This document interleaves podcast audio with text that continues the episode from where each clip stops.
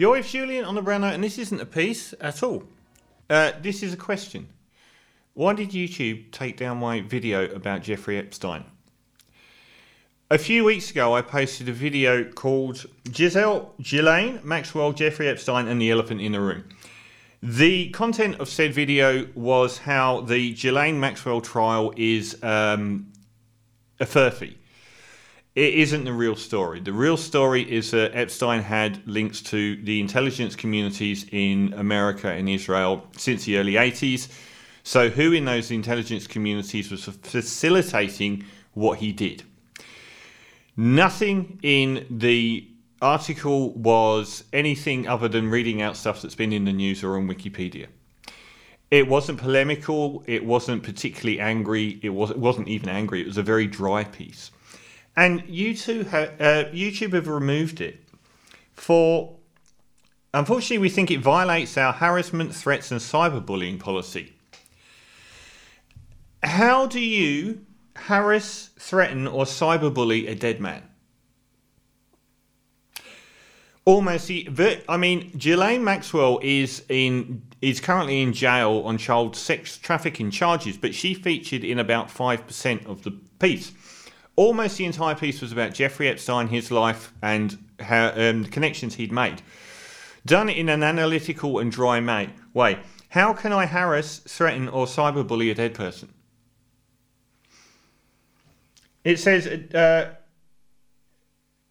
uh, content containing targeted harassment, including but not limited to stalking, threats, bullying, intimidation, unwanted sexualization, sexually degrading language. None of this was in my piece. And you literally cannot defame or bully a dead person. You can't libel them, you can't do anything because they're dead. Not only is he dead, he's the world's most famous abuser of children. So, how did my piece cross any of these boundaries? YouTube additionally, uh, additionally content including egregious insults based on personal attributes, such as physical traits,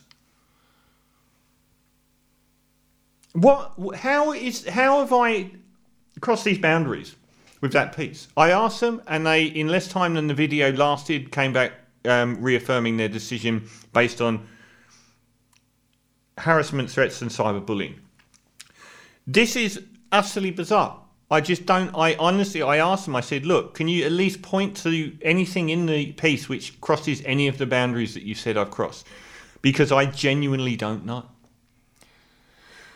And the other thing is, YouTube don't watch every video on YouTube. There's a million a day that go up. I'm a nobody.